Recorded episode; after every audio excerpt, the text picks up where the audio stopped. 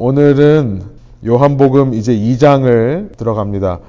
작년 9월부터 오늘까지 15번 만에 1장을 띄고요. 이제 16번째 시간 우리 2장으로 들어갑니다. 2장부터 이제 본격적인 예수님의 이 땅에서의 활동이 12장까지 이 11개의 장 속에 기록되어 있습니다. 2장부터 12장까지는 7개의 표적을 중심으로 한 예수님의 행적을 묘사하고 있다고 그랬죠. 7개의 표적. 그 중에 오늘 첫 번째 표적입니다. 말씀 제목을 첫 번째 표적, 가나의 혼인잔치 첫 번째 시간으로 잡았는데요. 아마 오늘 하루 만에 다 끝날 것 같지가 않아서 오늘은 평소보다 좀 더 인포메이셔널한 그런 시간을 갖고요. 다음번에 저희 만날 때 2월 첫 주가 될 것 같은데 2월 첫 주 만날 때에 이 이야기를 마무리하겠습니다. 오늘 여러분이 이 말씀을 읽으시면서 좀 궁금한 거, 어, 질문하고 싶은 것들을 좀 저희가 나눠보고요. 제가 오늘 다 다루지 못하는 것들에 대해서는 다음 시간에 여러분들도 한번 함께 고민하셔서 어, 그 문제에 대한 답을 함께 좀 나눠보는 시간을 갖겠습니다. 요한복음 2장 1절부터 11절인데요. 저 여러분이 한 절씩 번갈아 가면서 읽고 말씀 시간을 나누겠습니다. 여러분 가지고 계신 성경 편하신 버전으로 읽으시면 좋겠고요. 저는 세 번역으로 준비했습니다. 요한복음 2장 1절부터 11절. 우리 번역은 다르지만 소리의 번역을 들어가면서 함께 좀 읽어볼까요? 제가 먼저 2장 1절 읽겠습니다. 여러분은 짝수만 읽어주시면 되겠습니다. 사흘째 되는 날에 갈릴리 가나에 혼인잔치가 있었다. 예수의 어머니가 거기 계셨고 예수와 그의 제자들도 그 잔치에 초대를 받았다. 그런데 포도주가 떨어지니 예수의 어머니가 예수에게 말하기를 포도주가 떨어졌다 하였다. 예수께서 어머니에게 말씀하셨다. 여자여, 그것이 나와 당신에게 무슨 상관이 있습니까? 아직도 내 때가 오지 않았습니다. 그 어머니가 일꾼들에게 이르기를 무엇이든지 그가 시키는 대로 하세요 하였다. 그런데 유대 사람의 정결 예법에 따라 거기에는 돌로 말든 물 항아리 여섯이 놓여 있었는데 그것은 물 두세 동이 들이 항아리였다. 예수께서 일꾼들에게 말씀하셨다. 이 항아리에 물을 채워라. 그래서 그들은 항아리마다 물을 가득 채웠다. 예수께서 그들에게 말씀하시기를 이제는 떠서 잔치를 맡은 이에게 갖다 주어라 하시니 그들이 그대로 하였다. 잔치를 맡은 이는 포도주로 변한 물을 맛보고 그것이 어디에서 났는지 알지 못하였으나 물을 떠온 일꾼들은 알았다. 그래서 잔치를 맡은 이는 신랑을 불러서 10절 그에게 말하기를 누구든지 먼저 좋은 포도주를 내놓고 손님들이 취한 뒤에 덜 좋은 것을 내놓는데 그대는 이렇게 좋은 포도주를 지금까지 남겨두었구려 하였다. 11절 함께 있습니다. 예수께서 이 첫 번 표징을 갈릴리 가나에서 행하여 자기의 영광을 드러내시니 그의 제자들이 그를 믿게 되었다. 아멘. 2장의 가나의 혼인잔치에 대해서는 상당히 많은 연구가 있습니다. 제가 이제 이 말씀을 준비하면서 읽은 책만 거의 15권은 넘는 것 같아요. 정확하게 세보진 않았는데.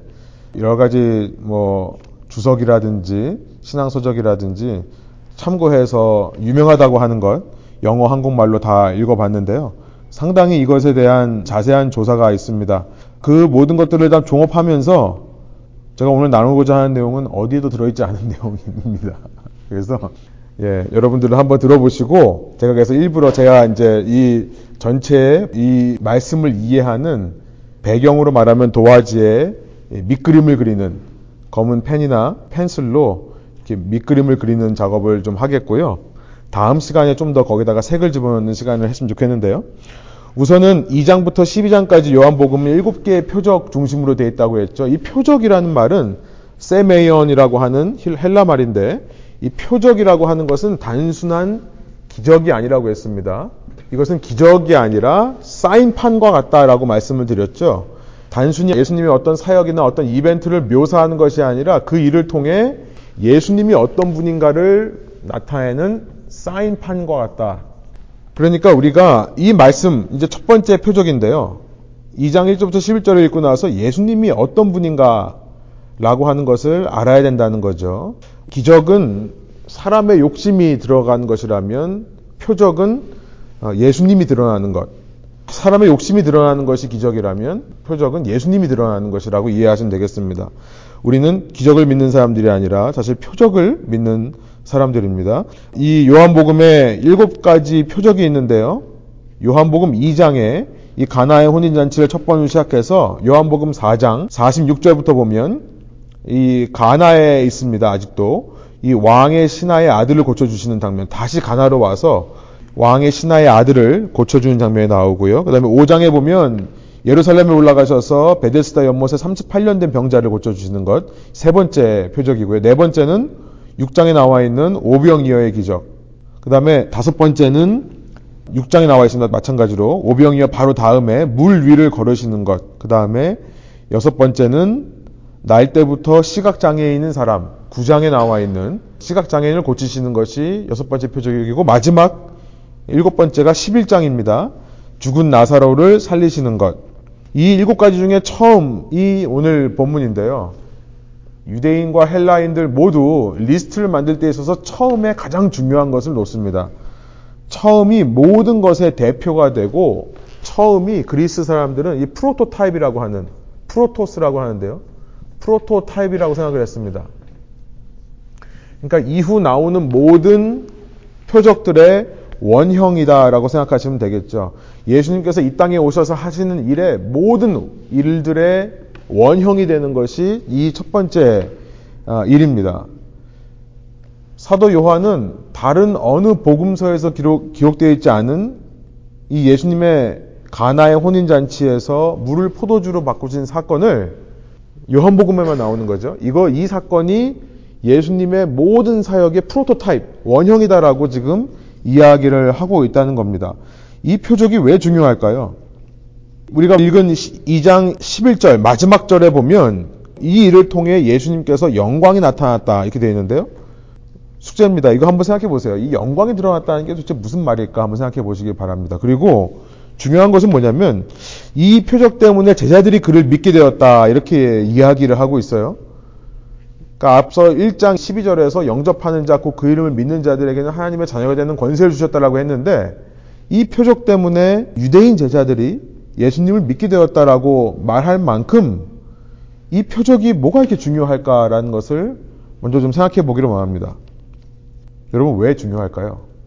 한번 그냥 머릿속으로만 한번 생각해 보세요. 왜 이것이 중요할까?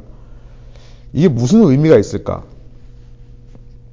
2장 1절부터 사실은 어, 이제 두 번째 표적이 나오는 4장 46절 전까지 4장 45절까지는요. 사실은 하나의 주제로 묶여 있습니다. 그러니까 2장 1절부터 4장 45절까지가 사실은 같은 주제를 중심으로 네 가지 사건을 기록하고 있는 그런 부분인데요. 저는 고린도 후서 5장 7절에 나와 있는 사도 바울의 말씀, 고린도 후서 5장 17절 외우시죠? 이전 것을 지나갔으니 보라 새 것이 되었도다. 바로 그것이 이 2장 1절부터 4장 45절까지 나와 있는 사건들 한 대로 묶는 하나의 주제라고 생각을 합니다. 이 사도 요한은 이 요한복음을 기록하면서 옛 것은 지나갔고 새 것이 왔다라고 하는 것을 표현하기 위해 2장서부터 4장까지의 이 사역을 기록하고 있다는 생각이 드는 것입니다. 그런 의미에서 이전 것이 예수님에 의해 새 것, new creation으로 바뀌는 것. 이전 것이 old creation이 옛 창조가 새 창조로 바뀌는 것에 원형이 되는 것이 바로 이 2장 1절부터 11절의 사건이라는 겁니다. 이 가나의 혼인잔치가 예수님이 옛날 거를 새 것으로 바꾸는 것에 가장 대표적인 사건이 된다는 말씀이에요. 요한복음을 연구하는 많은 신학자들이 말하는 대로 요한복음이라고 하는 책은요, 의미를 깊게 생각하지 않고 이렇게 단숨에 이렇게 쭉 읽어도 사실 이 이야기가 무슨 이야기인지 알 수 있습니다. 그리고 나름대로 그 메시지들이 읽혀져요. 요한복음이라는 책은 참 재밌는 책입니다.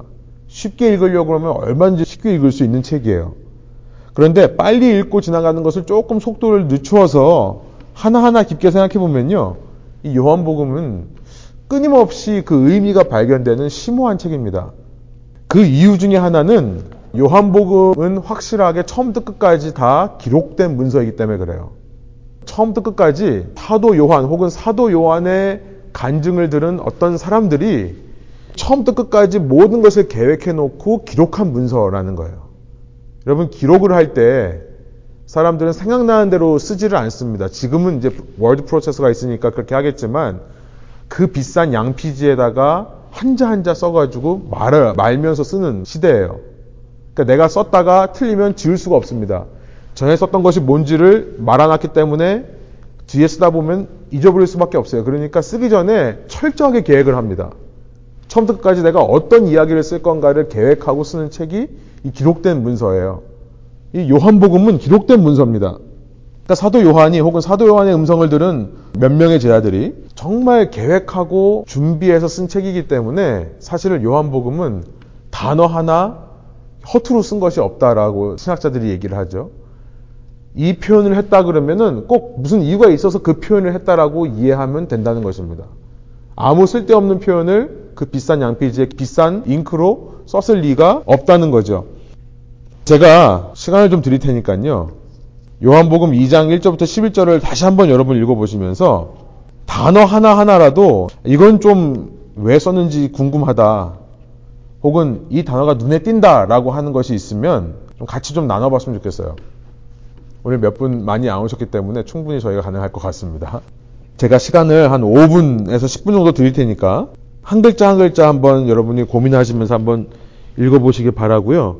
그리고 저희가 나중에 각자 의미 드는 것들을 한번 적어보도록 하겠어요. 제 시계로 대강 5분이 되었는데요. 혹시 뭐 말씀하실 수 있는 거, 이게 좀 눈에 띈다 혹은 이게 왜 이럴까, 왜 이런 표현이 있을까라고 생각이 든다라고 생각하시면 좀 말씀해 주시면 좋겠어요.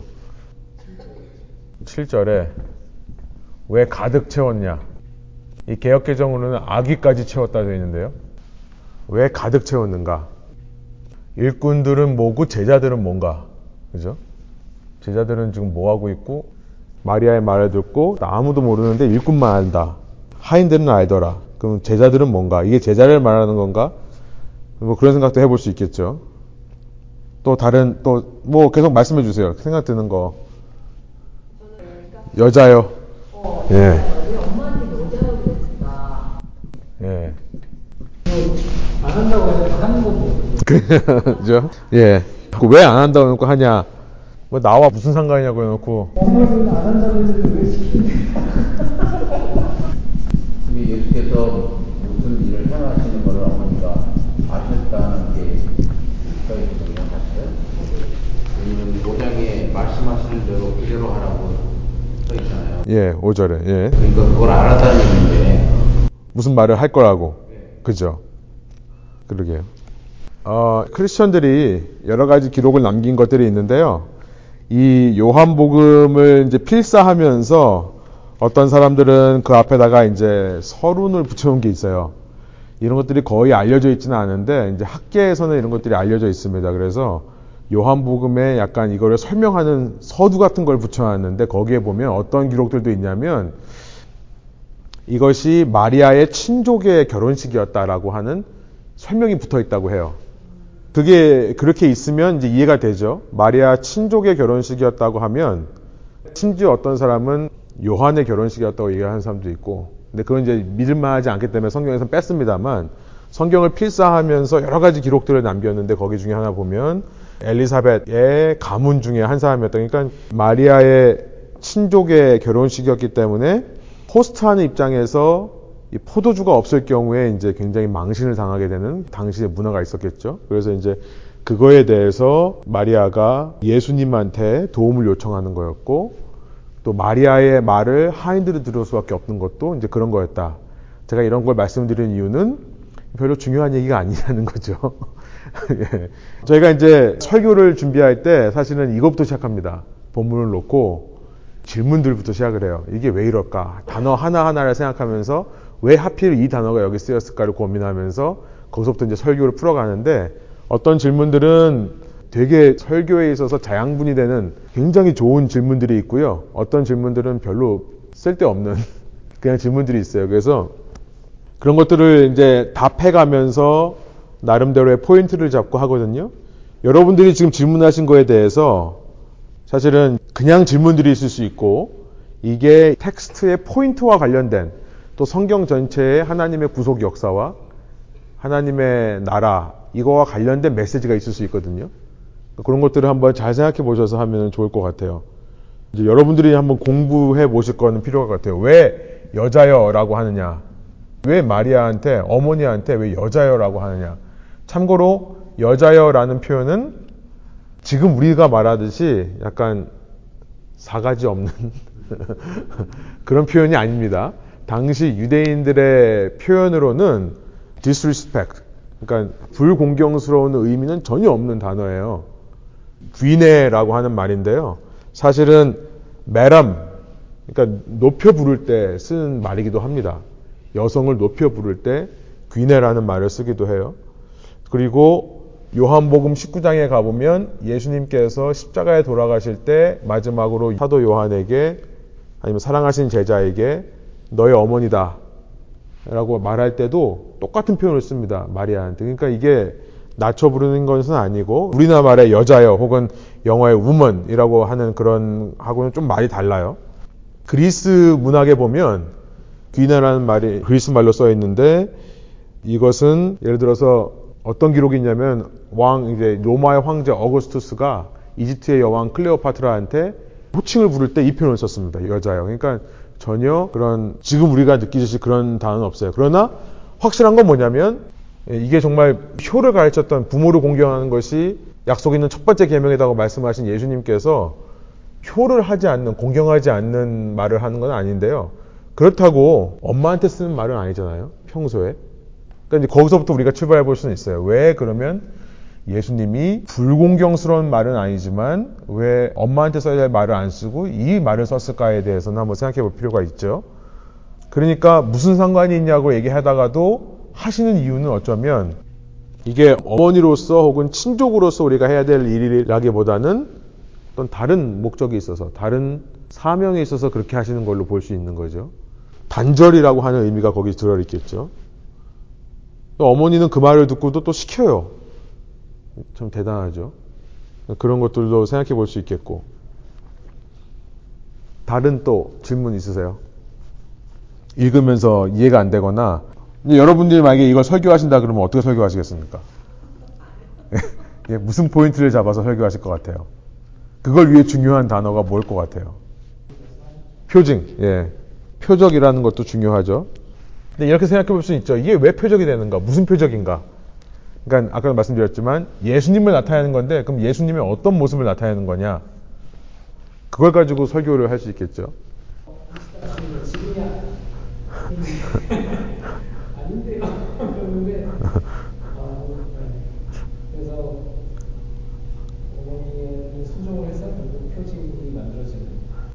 예.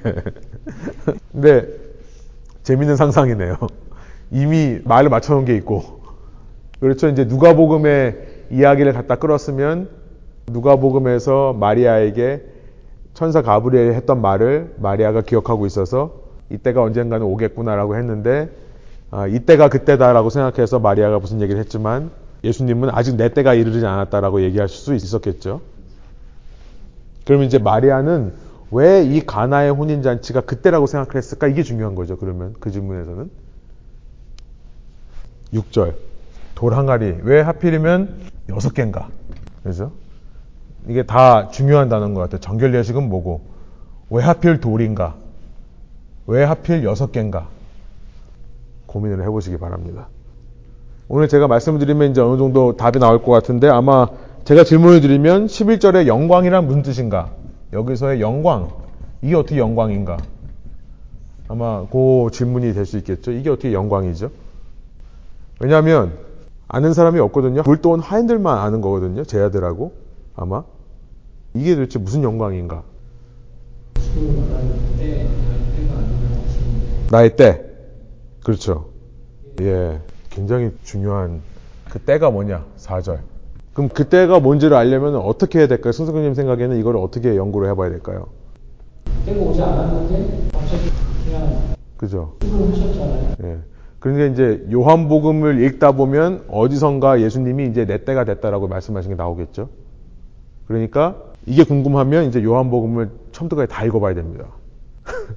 제가 그렇게 해요. 그러면 이제 이걸 알기 위해서 요한복음을 계속 읽어보면서 때가 언제 나오나 내 때가 아직이 아니라고 했는데 그럼 언제가 내 때가 나오는가?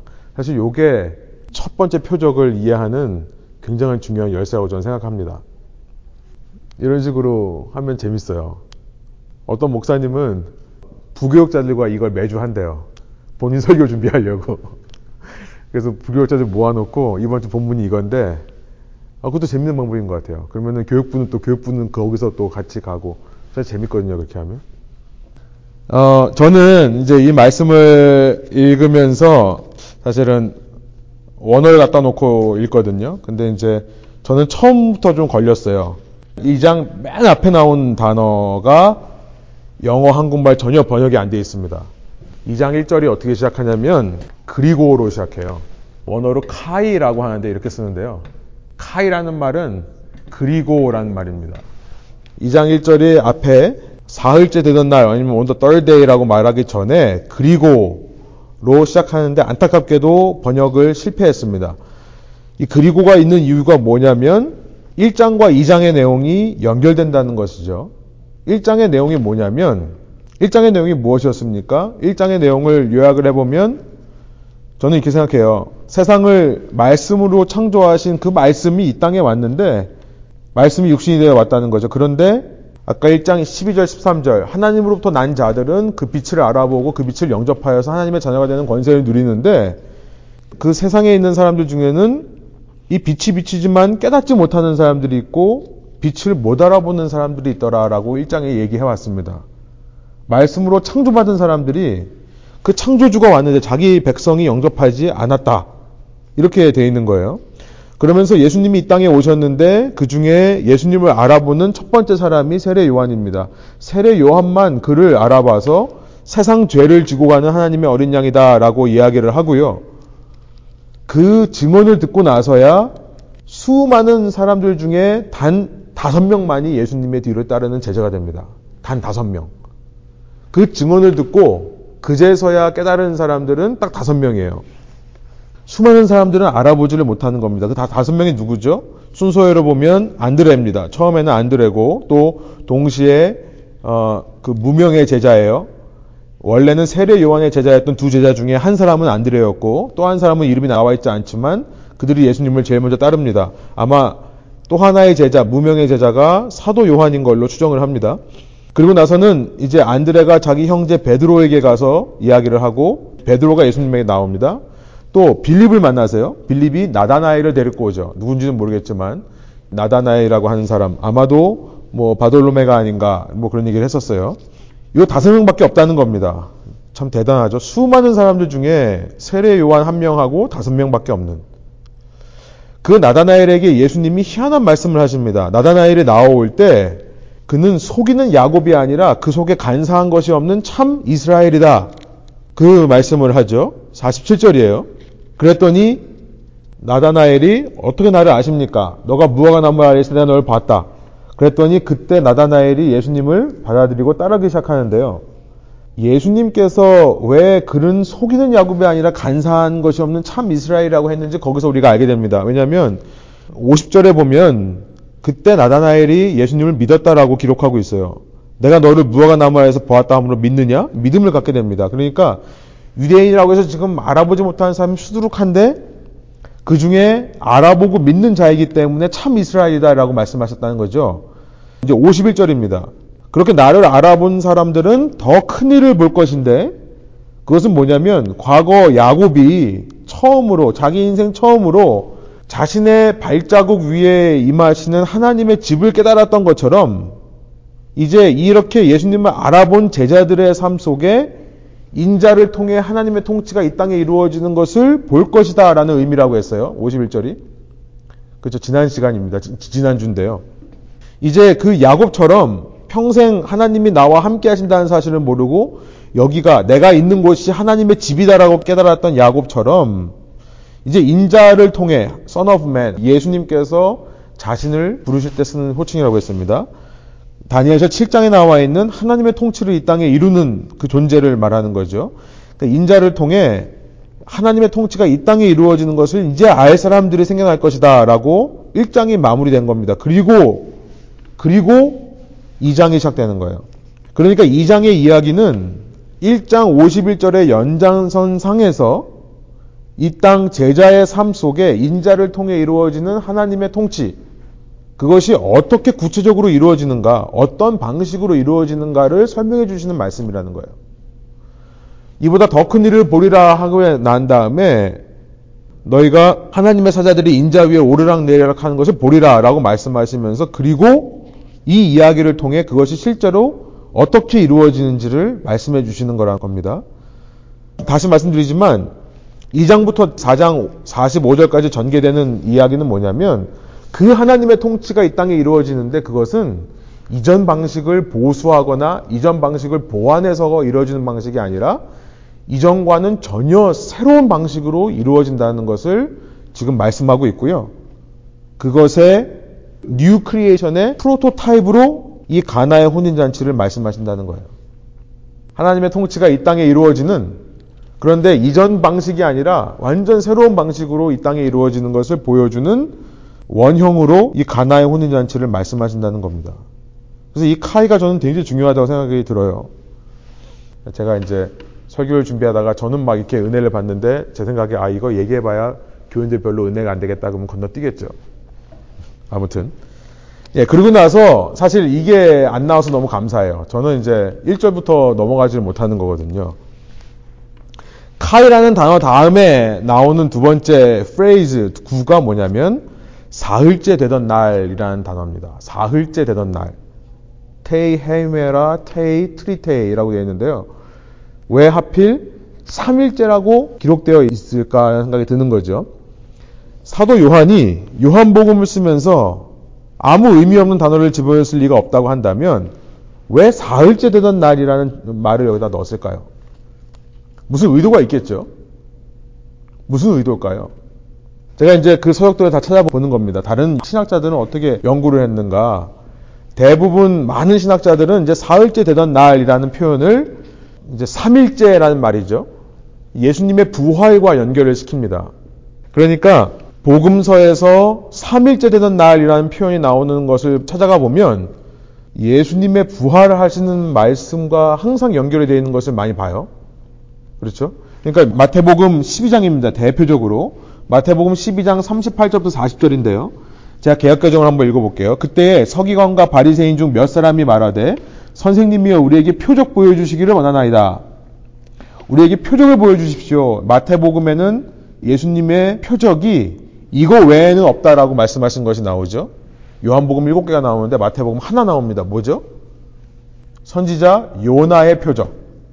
이번 주에 설교가 요나서입니다.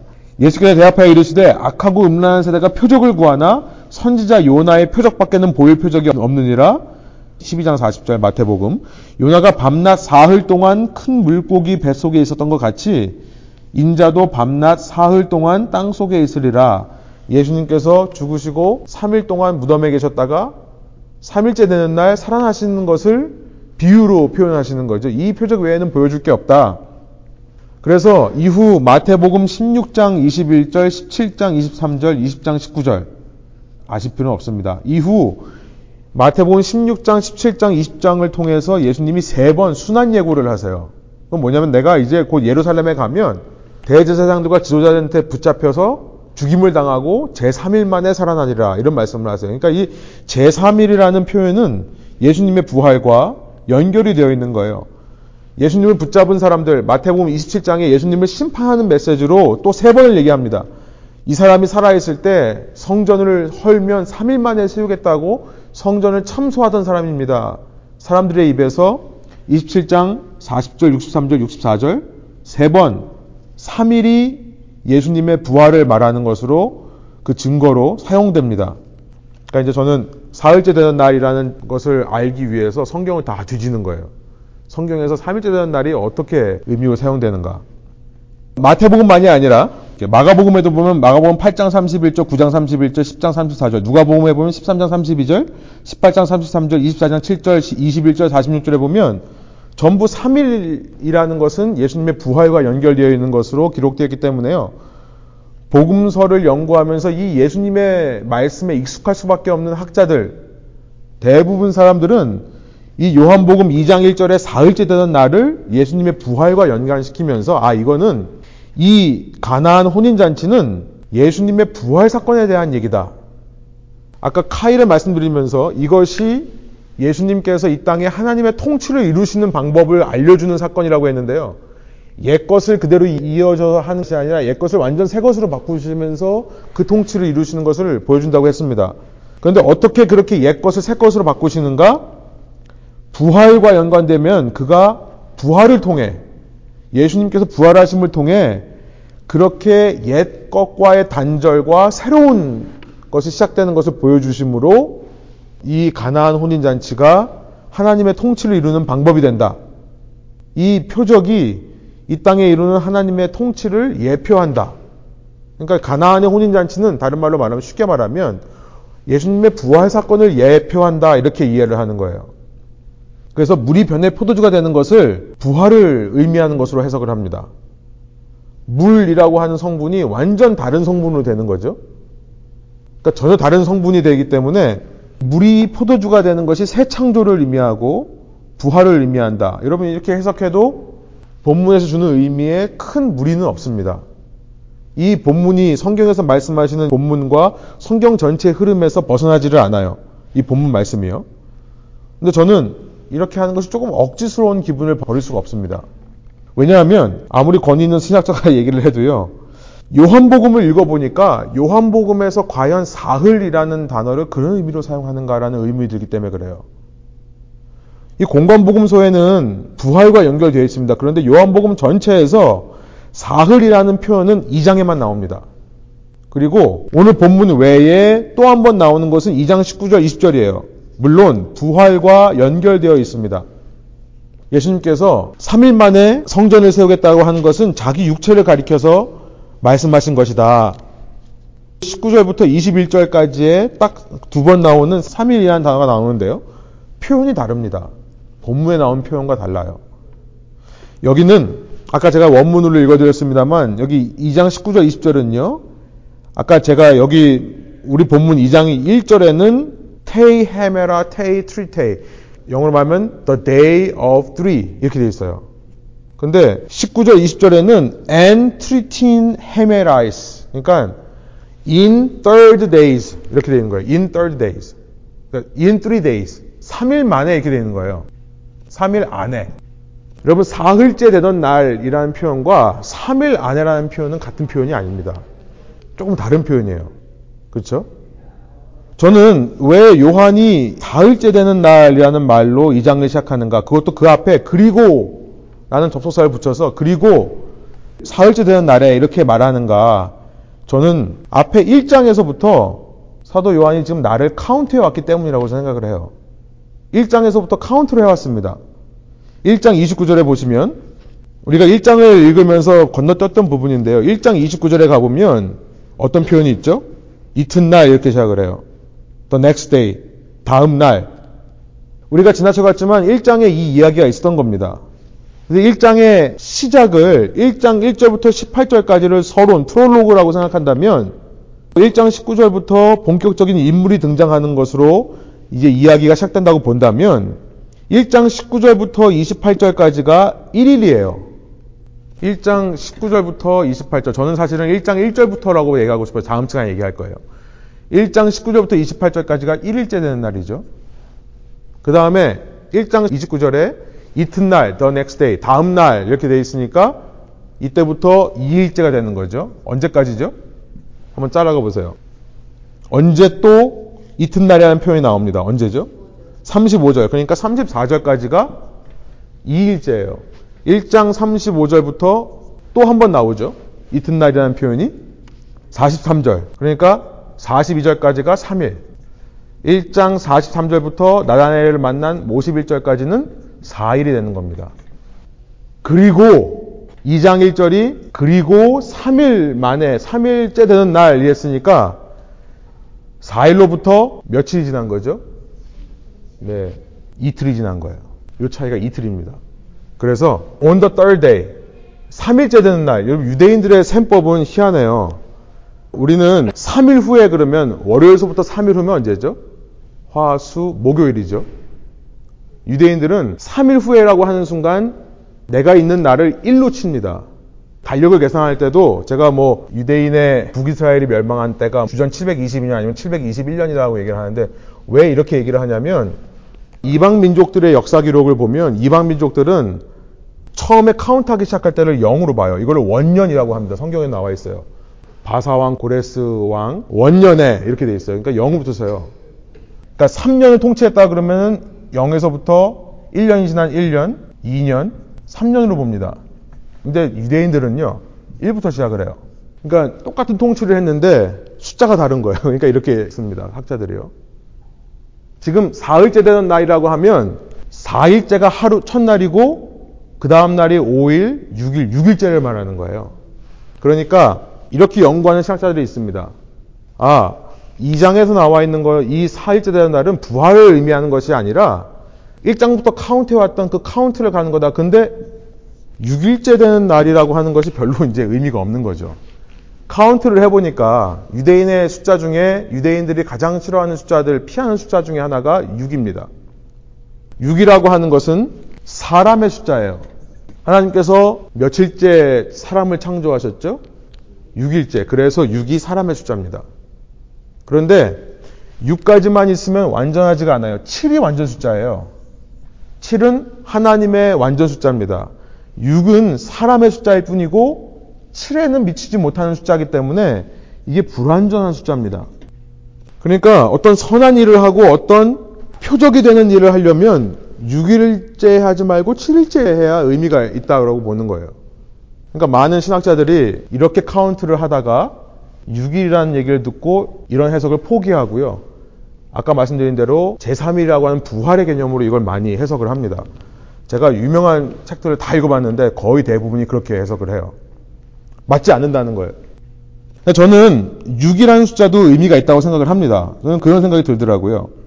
왜냐하면 예수님께서 십자가에 달리신 날이 안식일 전날, 안식일의 준비일, 우리가 말하는 금요일입니다. 그러니까 사람의 날을 생각하는 7일째가 아니라 6일에 예수님께서 십자가에 돌아가셨어요. 왜냐하면 저는 예수님이 사람을 위해 돌아가시기 때문이라고 생각해요.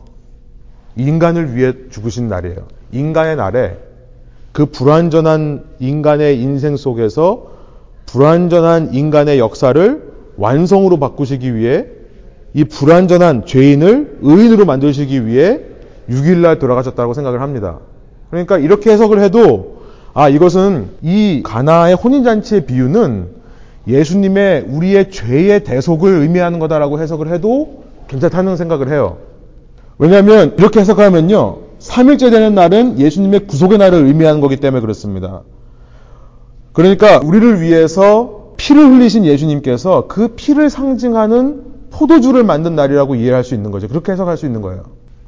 그리고 그 포도주라고 하는 것은 예수님이 물에서 포도주를 바꾼 그 포도주는 그 바로 예수님의 인류를 구원하시기 위한 구속을 예표하는 거다라고 해석을 할 수도 있다는 겁니다. 자, 제가 서두에 이런 말씀 드렸어요. 요한복음 이렇게 대강 훑고 지나가도 그 의미가 나름대로 해석이 되고 그런데 좀 더 깊이 들여다보면 또 새로운 의미가 있을 수 있다고 말씀드렸죠. 참 신기한 책이에요. 저는 어떤 목사님이 설교를 할 때, 아, 이거는 부활에 관한 겁니다라고 해석해도 받아들일 수 있을 것 같아요. 또 어떤 사람들은, 아, 6일, 아직 저는 이런 얘기를 하는 사람 못 봤습니다. 대부분 6일의 의미를 찾지 못해가지고, 물론 저보다 더 연구를 많이 하셨으니까 무슨 의미가 있으시겠죠. 근데 어떤 목사님이 저처럼 6일이라는 것이 사람의 날이지만 이때 예수님께서 돌아가셨기 때문에 대속의 원리가 이 가나의 혼인잔치 속에 있습니다라고 말을 해도 저는 받아들일 수 있을 것 같아요. 크게 벗어나지는 않은 것 같아요. 근데 제가 이 본문을 가지고 씨름을 하면서 제가 내린 결론은 뭐냐면 여기가 6일이 아니라 7일이더라고요. 왜 그러냐면 2장 1절에 사흘째 되는 날은 7일을 얘기하는 겁니다. 왜냐하면 1장 39절로 가보세요. 1장 39절로 가면 셋째 날의 이야기입니다. 1장 39절 3일째 되는 날의 이야기예요. 예수님에게 세례 요한의 두 제자가 따라갑니다. 한 사람은 아까 말씀드린 대로 한 사람은 안드레고 또 한 사람은 이름을 알 수 없는 두 제자가 예수님을 따라와요. 그랬더니 예수님께서 그들이 따라오는 것을 보시고 돌아서면서 그들에게 물어보시죠. What are you seeking? 1장 38절입니다. 넌 무엇을 찾느냐? 그랬더니 제 아들이 엉뚱한 대답 같은 걸 합니다. 라비어 어디 계십니까? Where are you staying?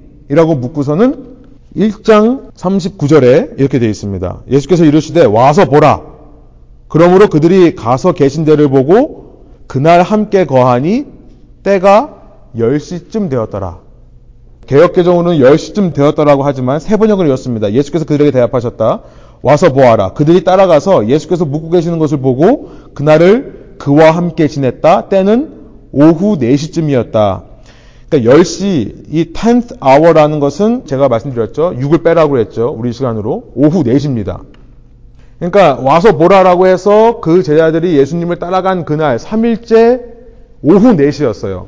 여러분 유대인의 하루는 해가 지는 시간에서 시작해서 해가 지는 시간에 끝납니다. 하루가. 대략 오후 6시쯤에 해가 진다고 하면 오후 4시는 하루의 마지막이에요. 3일의 마지막이에요. 그리고 분명히 말씀하시죠. 그날 그와 함께 있었다. 오후 4시에 예수님 있는데 가서 그날 끝까지를 예수님과 함께 있었다면 이때부터 넷째 날로 넘어가는 겁니다. 39절 이후가요. 그러니까 35절부터 42절이 3일에서 4일째를 말하는 것이고요. 그리고 나서 이틀날이라고 하니까 43절은 다섯 번째 날을 얘기하는 거고 그때로부터 이틀 뒤니까 7일째가 되는 겁니다. 무슨 말이에요? 안식일이라는 거예요. 그러니까 제가 독특한 해석을 한다고 하는 거죠. 지금 혼인잔치가 열리는 그날이 안식일이었다는 겁니다. 그 이야기를 사도 요한이 지금 코드처럼 암호처럼 이 말씀 속에 숨겨놓은 것이 아닌가. 이렇게 해석하는 사람이 저밖에 없어요. 그래서 여러분들이 한번 한 주 동안 고민해 보시고 좀 아닌 것 같다 그러면 좀 증거를 가지고 저한테 좀 오시면 저도 좀 도움이 되겠습니다. 그러니까 갈릴리 가나의 혼인잔치는 그냥 혼인잔치가 아니라요. 안식일에 열린 혼인잔치였다는 겁니다. 여기서 이제 궁금해지는 것은 유대인의 결혼 풍습이에요. 과연 안식일 날에도 혼인잔치를 할 수 있었는가? 할 수 있습니다. 그리고 할 수밖에 없습니다. 유대인들의 혼인 풍습을 잠깐 말씀드릴게요. 신랑과 신부 사이에는 지금처럼 그런 로맨틱한 관계가 아닙니다. 그때 당시에는 여자는 결혼하기 전까지는 아버지의 소유, 결혼하고 나면 남편의 소유가 되기 때문에요. 돈을 주고 삽니다. 그러니까 물건 사오듯이 아버지의 소유였던 딸을 이제 남편의 소유로 오기에 신부값을 치러요. 그 신부값을 치르면서 계약서를 씁니다. 증인을 세워요. 그러고 나면 서울 상대방이 결혼시키겠다라고 하면 그, 그거로 끝이 아니라 그때부터 1년 동안에 비추어떨이라고 하는 약혼 기간을 갖습니다. 그때 신랑은 다시 자기 집으로 돌아가서 신부와 함께 살 집을 마련하고요. 신부는 그 어머니 밑에서 이제 신부 수업을 받아요. 1년 동안 만나지를 못해. 만나면 안 됩니다. 그러고 나서 1년의 시기가 끝나면은 그 둘이 만나게 됩니다. 남자가 와서 데려가요. 데려가서 자기가 준비한 집에 앉혀놓고서는 여러 가지 예식을 해요. 우리 결혼식 하는 것과 좀 많이 비슷한 것도 있는 것 같아요. 뭐, 뭐 컵도 깨트리고 뭐 땅땅땅거리고 뭐 별걸 다 하나 봐요. 정확히는 저도 자세히 모르는데 이렇게 정자 모양의 텐트가 있는 곳에 앉아가지고 둘이서 언약을 하고 약속을 하고 나면요. 그 다음부터 대개는 일주일 동안 혼인 잔치가 시작이 돼요. 그러니까 betrothal이라고 하는 약혼 기간이 있고 wedding ceremony가 결혼식 날이 있고 그날부터 시작해서 대부분 7일 동안의 wedding feast, 결혼 혼인 잔치가 시작이 되는 거예요. 유대인들은 안식일을 굉장히 중요하게 생각하기 때문에 대부분 결혼식 자체는 세러모니 자체는 안식일을 피해서 잡습니다. 유대인의 전통은 윌리엄 바클리라고 하는 신학자가 연구를 했는데요. 유대인들은 거의 수요일 날 결혼식을 올렸대요. 그러면 수요일부터 혼인잔치가 시작되면요. 7일 동안 시작되면 안식일을 지날 수밖에 없습니다. 그러면 안식이라고 해서 결혼식 날을 안 하는가, 하던 걸 스탑하는가, 그렇지 않아요. 혼인잔치라고 하는 것은 당시 마을의 경사입니다. 그리고 굉장히 엔터테인먼트예요. 당시로 말하면. 모든 사람이 참여하는 예식이에요. 지금처럼 뭐 TV로 뭐 영화로 뭐 연애, 오락, 뭐 엔터테인먼트, 스포츠 이런 게 아주 잘 중계되고 제공되는 시대가 아니죠. 특별히 산간 지역 마을이라면 혼인 잔치 외에는 축제라고 하는 것은 있을 수가 없습니다. 그래서 혼인 잔치야말로 모든 사람들이 기대하고 기다리고 잔치를 하면 정말 풍성하고 화려하게 진행을 해요. 이것이 이 두 사람만을 위해서가 아니라 이 마을에 대한 예의였습니다. 그러니까 수치신 문화, 쉐임 베이스 컬처에서 그렇게 안 할 수가 없는 거예요. 잔치가 얼마나 중요한지 하나님은 말씀을 통해서요. 하나님이 다스리는 천국, 하나님이 이 땅에 이루시는 하나님의 통치는 마치 잔치와 같다는 말씀을 많이 하셨어요. 대표적으로 저희가 지난 시간에 시편 23편을 말씀을 나왔는데요. 여러분 23편 한번 가보세요. 시편 23편. 너무나 유명한 말씀이죠. 지난 시간에 제가 읽었습니다만 시편 23편에 4절에서 이렇게 얘기하죠.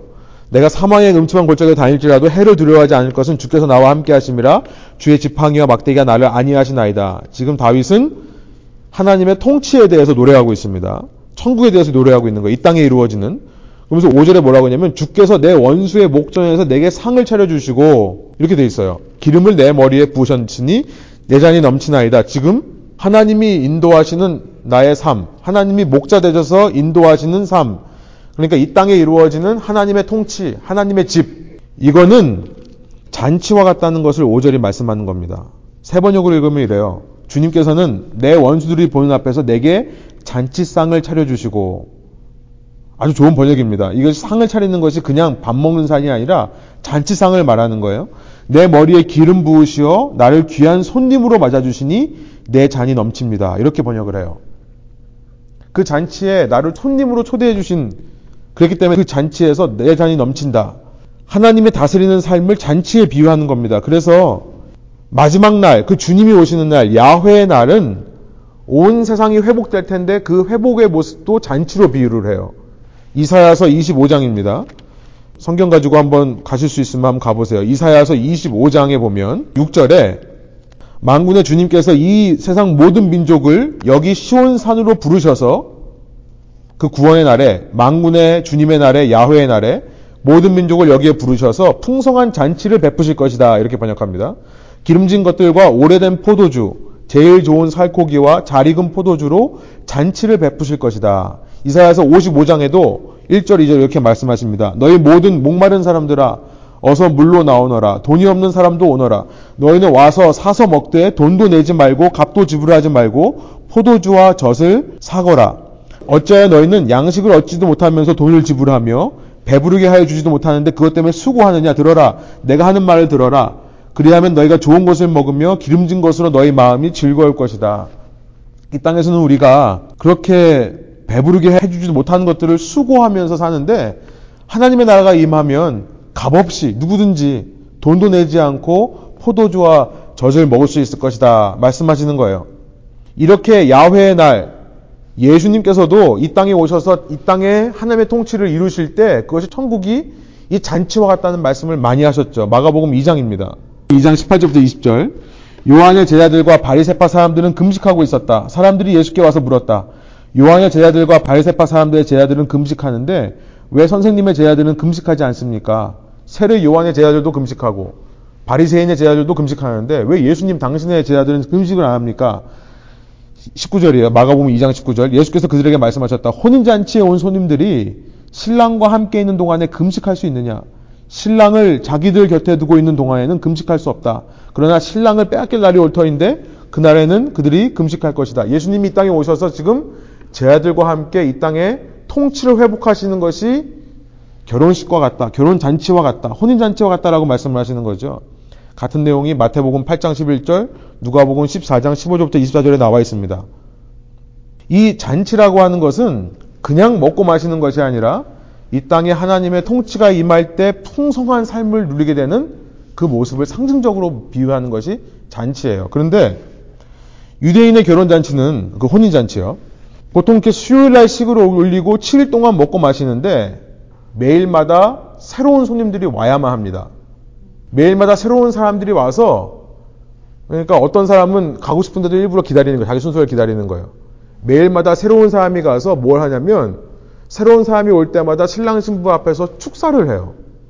똑같은 말을 계속 외칩니다. 그러니까 그거를 매일매일 해야 돼요. 근데 이때 없어서는 안 되는 것이 포도주죠. 그 매일매일 새롭게 오셔서 7일 동안 이 신랑 신부를 축복해 주는 사람들에게 대접해야 되는 것이 포도주예요. 여러분 하나님 말씀에요. 이런 말씀이 있습니다. 사람의 마음을 기쁘게 하는데 이만한 것이 없다. 시편 104편 15절이에요. 사람의 마음을 기쁘게 하는 포도주.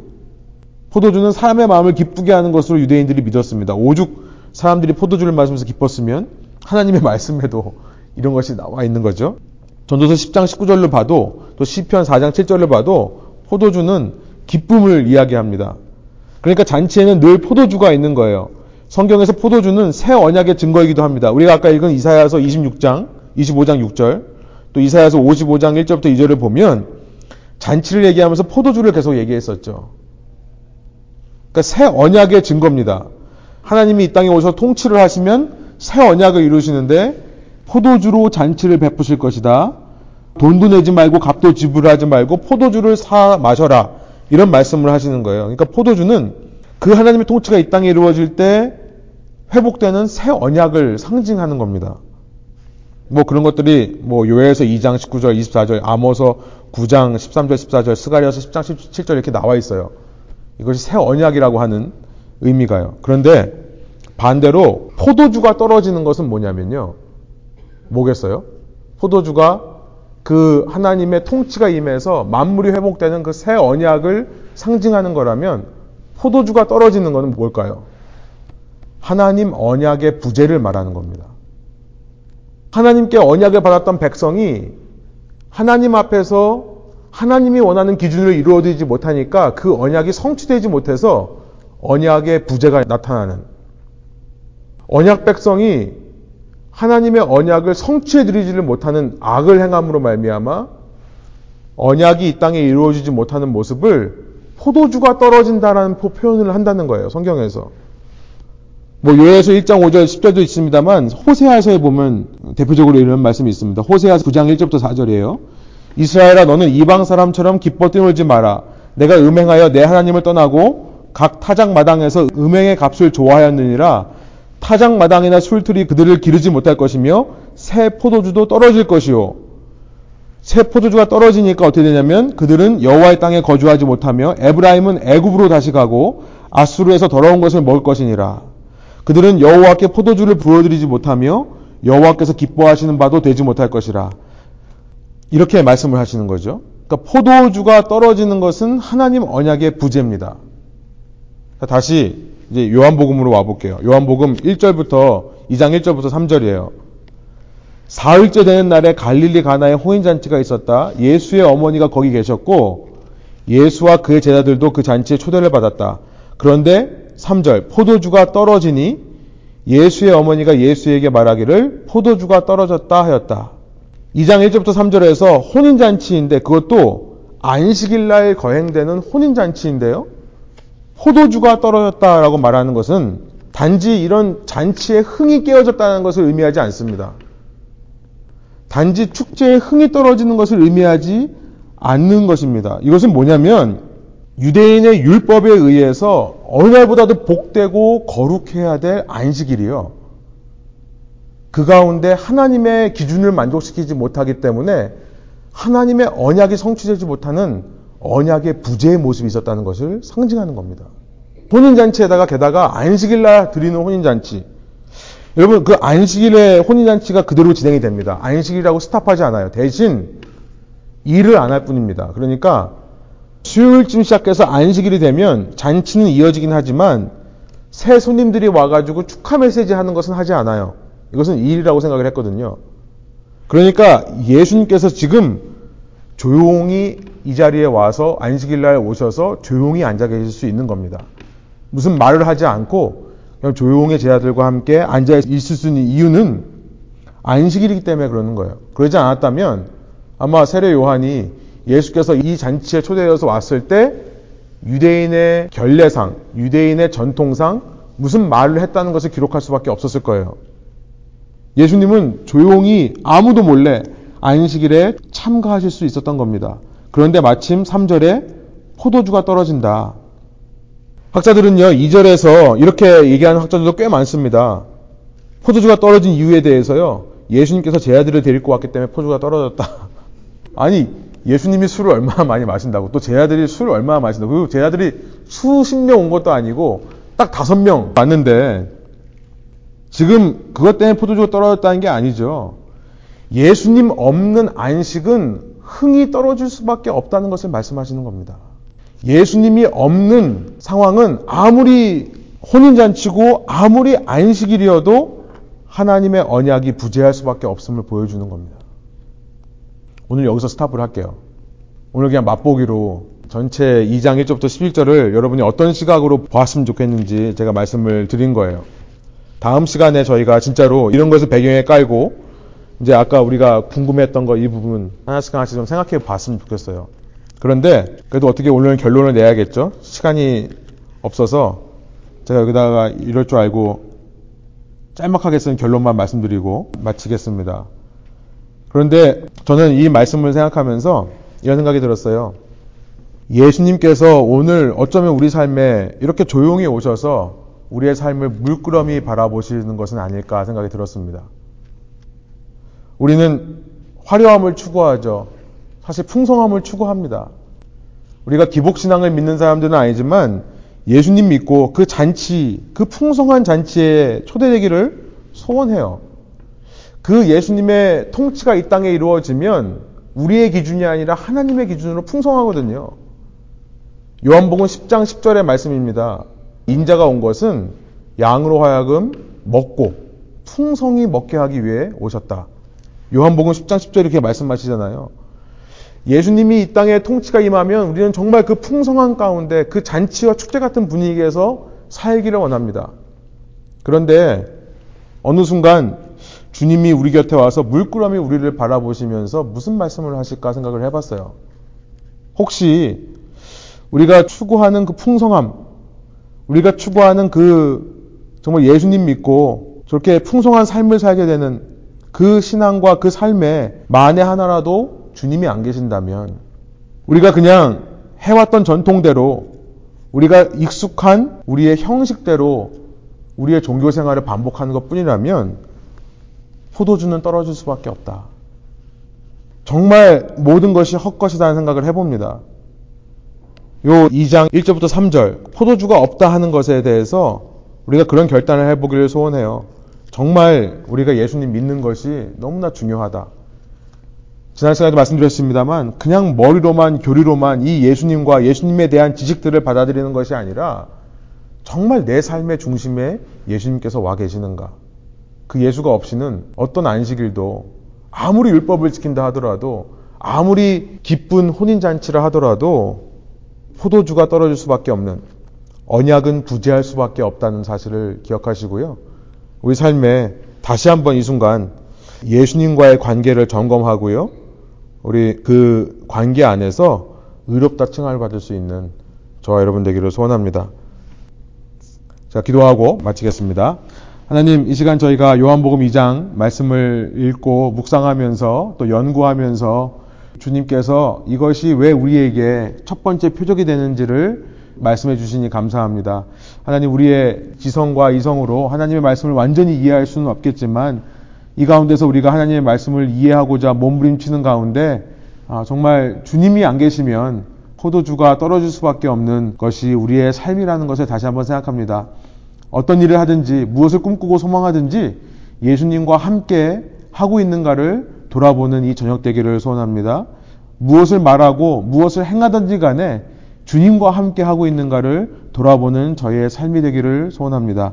이 시간 다시 한번 저의 마음의 중심에 예수님을 초청하오니 주님, 주님께서 우리 삶에 오실 때에 세상의 기준이 아니라 하나님의 기준으로 하나님 왕국 통치의 기준으로 복받은 삶, 풍성한 삶을 살아갈 수 있는 죄가 되게 하여 주시고 우리의 모든 세상적인 기준을 내려놓고 그 두려움과 의심을 내려놓고 주님을 맞이할 때에 주님 이 본문 속에 기록된 주님을 알아보는 사람들이 또 이 시대 이후에 주님 다시 오시는 이때까지 역사상 수많은 주님의 증인들이 살아왔던 그 길을 정말 주님만으로 만족하는 그 신앙이 저희 안에 회복될 수 있도록 인도하여 주옵소서. 감사드리며 예수 그리스도의 이름으로 기도합니다.